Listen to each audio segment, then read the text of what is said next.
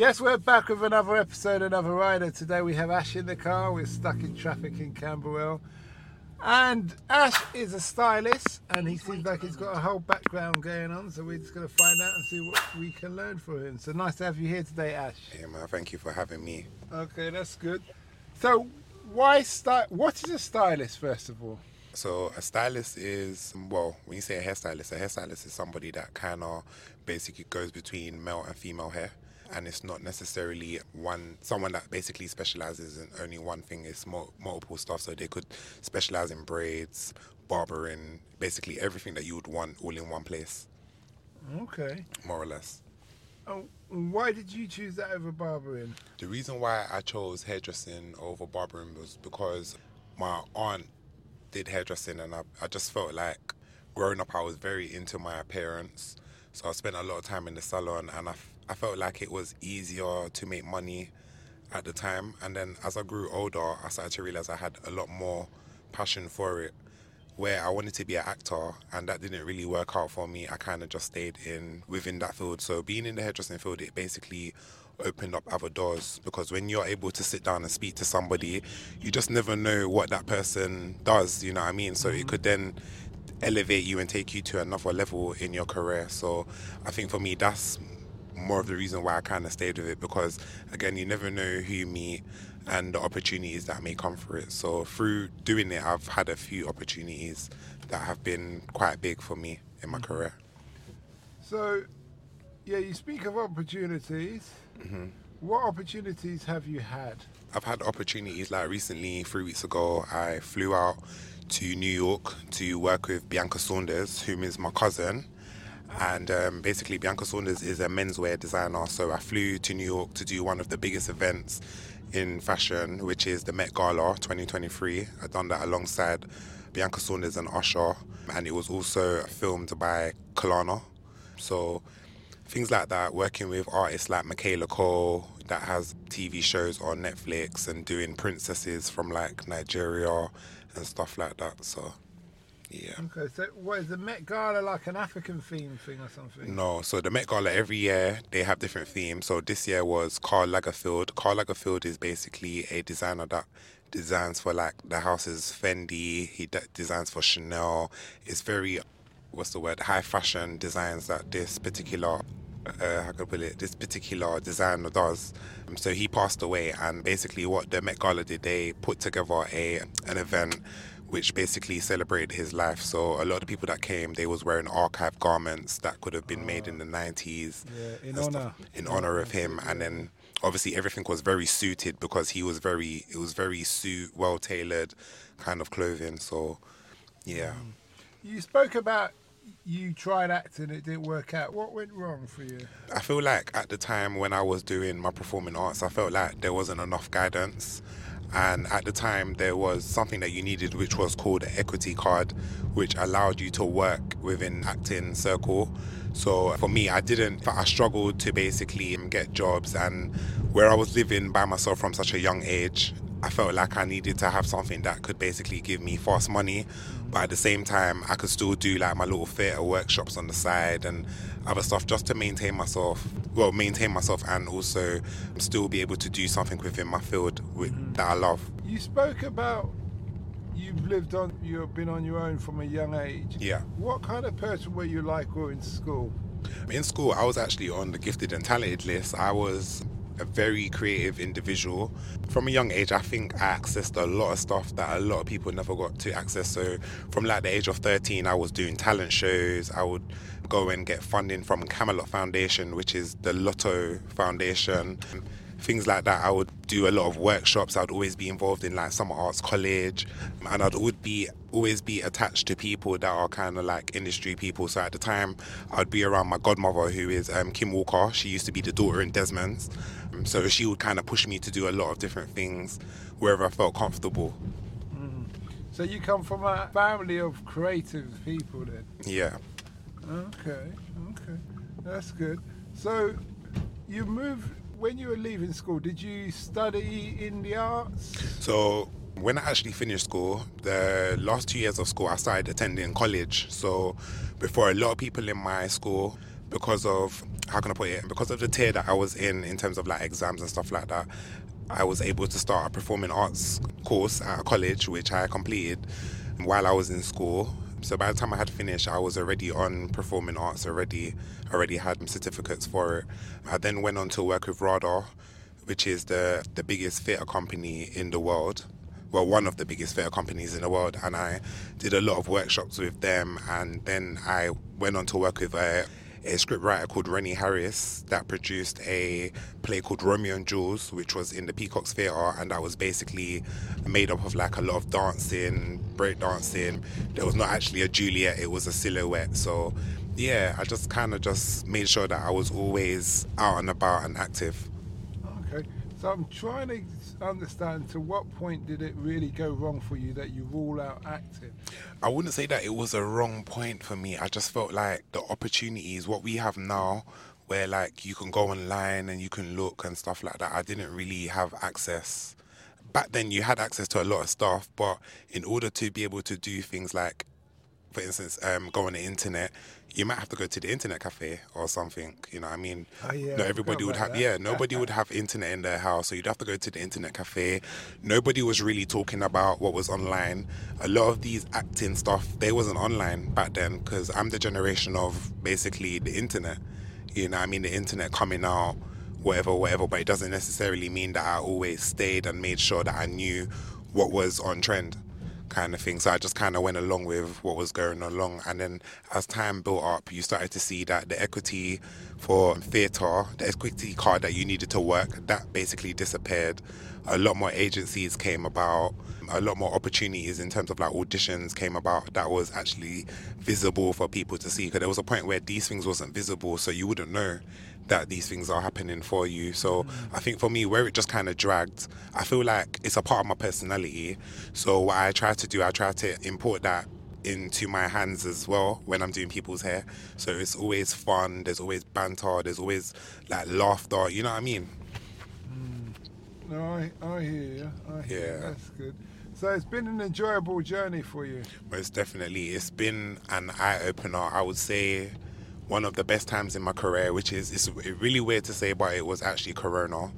I landed a TV advert with Mini Cooper, and the, the TV advert basically went on for three years. I got street casted for it, and I had opportunities to see diversity in companies like Burberry and stuff like that. So, yeah, it's been a very big journey, and it's literally been one thing after the other. I feel like when you manifest stuff, like you just have to be prepared for when those manifestations start to come to pass. Because when they come, it's not like one thing at a time. It's like three, four, five things, one after the other, one after the other. So you just have to be ready to jump onto it.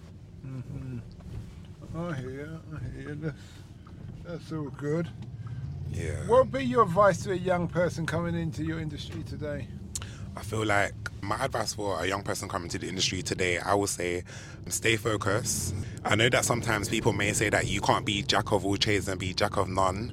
I would say that I'm 50 50 on that. You can be everywhere, you can do anything that you want to do. I just believe that you just have to stay focused, make sure that you take time to hone your craft, don't chase the money because sometimes when you chase the money, you miss out on the smaller details. But I would say just just home your craft, home your craft, work on it, work on it. Make sure you get yourself out there so people know who you are, and you'll start to see. And I I always say like to people like don't be scared to talk, because the problem that we sometimes have is that we don't talk enough. You know what I mean? And it's until you start talking, that's when things start really happening for you. So it's just a matter of staying focused and being continuous in what you're doing. Okay, that's good. You heard that saying actually, a jack of all is still better than a master of one. Most definitely, I agree. That's why I always say every god. When they say, "Oh, every god," what does that mean? Well, when you break it down, it's every goddamn thing. You know what I mean? I do everything. So you know, you got Godisha, you got every god, you got you got you know, like you got jack of all trades. You know what I mean? I'm every god. I can do everything. You know what I mean? So I'm just grateful that I have the opportunity to be able to impart a lot of this stuff on people because I feel like it's not only just my hands, it's also what you're saying to people that will make them want to come back to you. So mm-hmm. I hear definitely-. That's, that's good. What does the future hold for you? right now, I just believe that the future is bright. I am making sure that I put myself out there more. I would love to basically be a head stylist in a major fashion show, get some sponsors behind me, just basically build my profile as much as I can to the point where you know I've got there and I, I, I can't see really over and at some point hopefully open up my own business. Talking about profile, do you have a social media channel? I do have a social media channel. What's you guys can check me on Instagram. It's Ash to you, A S H number two and the letter U. And the company that I work for is Elevate 399 and we're based in Coldharbour Lane in Brixton. Oh, okay, that's good. So it's a local, a local thing you work for. Then. Yeah, look- You're from South London originally. I'm from South London, born in Sydenham, grew up around Brixton side, and as I started to attend secondary school, I went more to like New Cross, Deptford side for my schooling. That must have been quite interesting for you. Yeah, it's a different vibe because you go from big Jamaica, which is Brixton, to then come to New Cross, where it's a bit of Caribbean people and Chinese. So it was a bit of a, it's a bit of a Oh, yeah, mix. Vietnamese, isn't Yeah, it? Viet- Vietnamese. I went to school with a lot of Chinese people. Uh, Mm. Okay. Tell us about the hairstyling. What motivates you when it comes to this stylist? Do you know what? I feel like for me, and I think most guys will agree, when a man goes to the barbers, because obviously most men don't wear weaves and wigs and stuff like that. When men goes, when a man goes to a barber, it's like having makeup put on. You know what I mean? The woman finds you more attractive, or wh- whoever it is that you love, they find you more attractive. You look a lot more cleaner. Same thing with a woman. Um, Sometimes I feel like you can look at somebody and think, yeah, this will look look better on them. So I feel like a lot of what's the word? A lot of things that we do to the hair is also connected to our emotions as well, how we feel about ourselves as well. Sometimes you could miserably have a patch in your hair, and then if you go to the hairdressers and you get that patch filled out, it just makes you feel so much more better about yourself. So I do actually believe we are emotionally connected to your hair. When you see somebody, you don't look at them from foot to head, you look at them from head to toe. So the first thing that you're going to look at is their face. You know what I mean? So. Mm. I would say that in terms of hairstyling and stuff like that, it's something. It's very. It's physical. It's personal. So much different emotions are basically attached to someone's hair. If you cut their hair wrong, that, that you're gonna mm-hmm. get a different emotion. So I think a lot of it is just making sure that you really take time to understand what the person wants, mm-hmm. so that you can get the best results. There's a short story I'll tell you there. In South America, when the Spanish was coming to, the conquistadors came to South America, the Indians were, or Aztecs were going to kick, kick them out. And they decide that they're going to kill everybody in the, apart from the, the barber.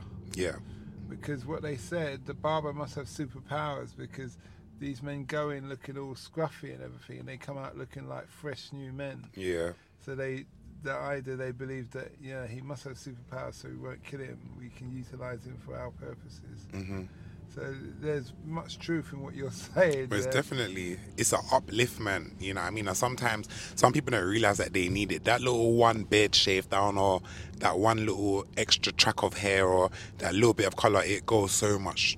It goes so far out. That being said, when you wake up in the morning, are you, do you look forward to work or sometimes? you Well, think, I mean, sometimes I get anxiety because I'm like, who am I gonna meet today? Or I love all my customers, but sometimes you may have a customer that is just like, God damn. Like they want you to be very as super formative with them as, as possible. But I feel like anybody would feel like that, you know I mean, after spending so much time basically doing one craft. But I, I love what I do. For me it's basically like working in a hospital. Within that hospital I'm the head surgeon. I'm supposed to be able to do everything. You know, I mean, I'm supposed to be able to do everything within my field. Um, and I think sometimes we do forget that we can actually do things within our field. You can be a hairdresser, you can be someone that teaches hair. You know what I mean? You could be someone that just basically focuses on TV hair. You know what I mean? There's just so so many different types of avenues and so many different types of hairdressers out there right now. For instance, you have some guys that are doing toupees, some barbers that have started doing toupees. You're finding a lot more women are having short hair and a lot more male barbers are doing it. You know what I mean? So Yeah, it- that, yeah. it, it's a trend that's the trend is changing. A lot more women are going to male hairdressers. I work in a predominantly male based hair salon where it's like there's what four male and we have maybe around five females. But you'll find that the main two males in the shop they have a lot more clientele. I, I don't know what it is. I feel like a lot. That's based on conversation. I feel like a lot of it is based on it's based on conversation, but then it's also another thing how you would like your woman to look, kind of thing. so oh, I think that's also in your head, yeah. Because how would you like your woman to look? How would you like your grandma to look? You know, You know what I mean? I'd- I wouldn't even get into that. I think she must know how she wants to look. Most definitely, she's gonna know how she wants to look, but I feel like some women will say a female hairdresser might not give them that little extra zang, but when they go to the male hairdresser, they get whoa. You know what I mean, kind of thing. So I just feel like it's a lot of it is what you get, and I feel like it also depends on you as a stylist because everybody's creative, but everyone's creative levels are different. There's only so far some people will go. Not everybody will go the full way. Some people will go half of the way. Okay. I hear I hear. Yeah. If you could do it all again, Mm-hmm. What would you do different? I think if I could do it all again, I think I would have. I would maybe, I would have maybe stuck a little bit more with my theatre stuff, my acting stuff. I would have tried to push that a little bit more. But sometimes life's circumstances get in the way, and you have to just rise above it and just figure out how you're gonna make your next dollar the next mm. day. You know what I mean? But for me, if I was to do a do over, I think I would have really like pushed maybe my acting a little bit more. But there's still time. I'm not old. I can still do it. I agree. Remind people where they can find you. Guys, you can find me in Brixton at 399 Coldharbour Lane at Elevate Salon. My name is Ashani Marvin. Social media. And my social media is Ash to you. So that is ASH, number two, and letter U. Oh, well, thanks a lot for that. and We wish you well. Thank you very much, man. You have a good evening. We hope that episode enhanced your life. We post an interview every day as well as vlogging on our social media channel. Don't forget to subscribe to get our latest episode.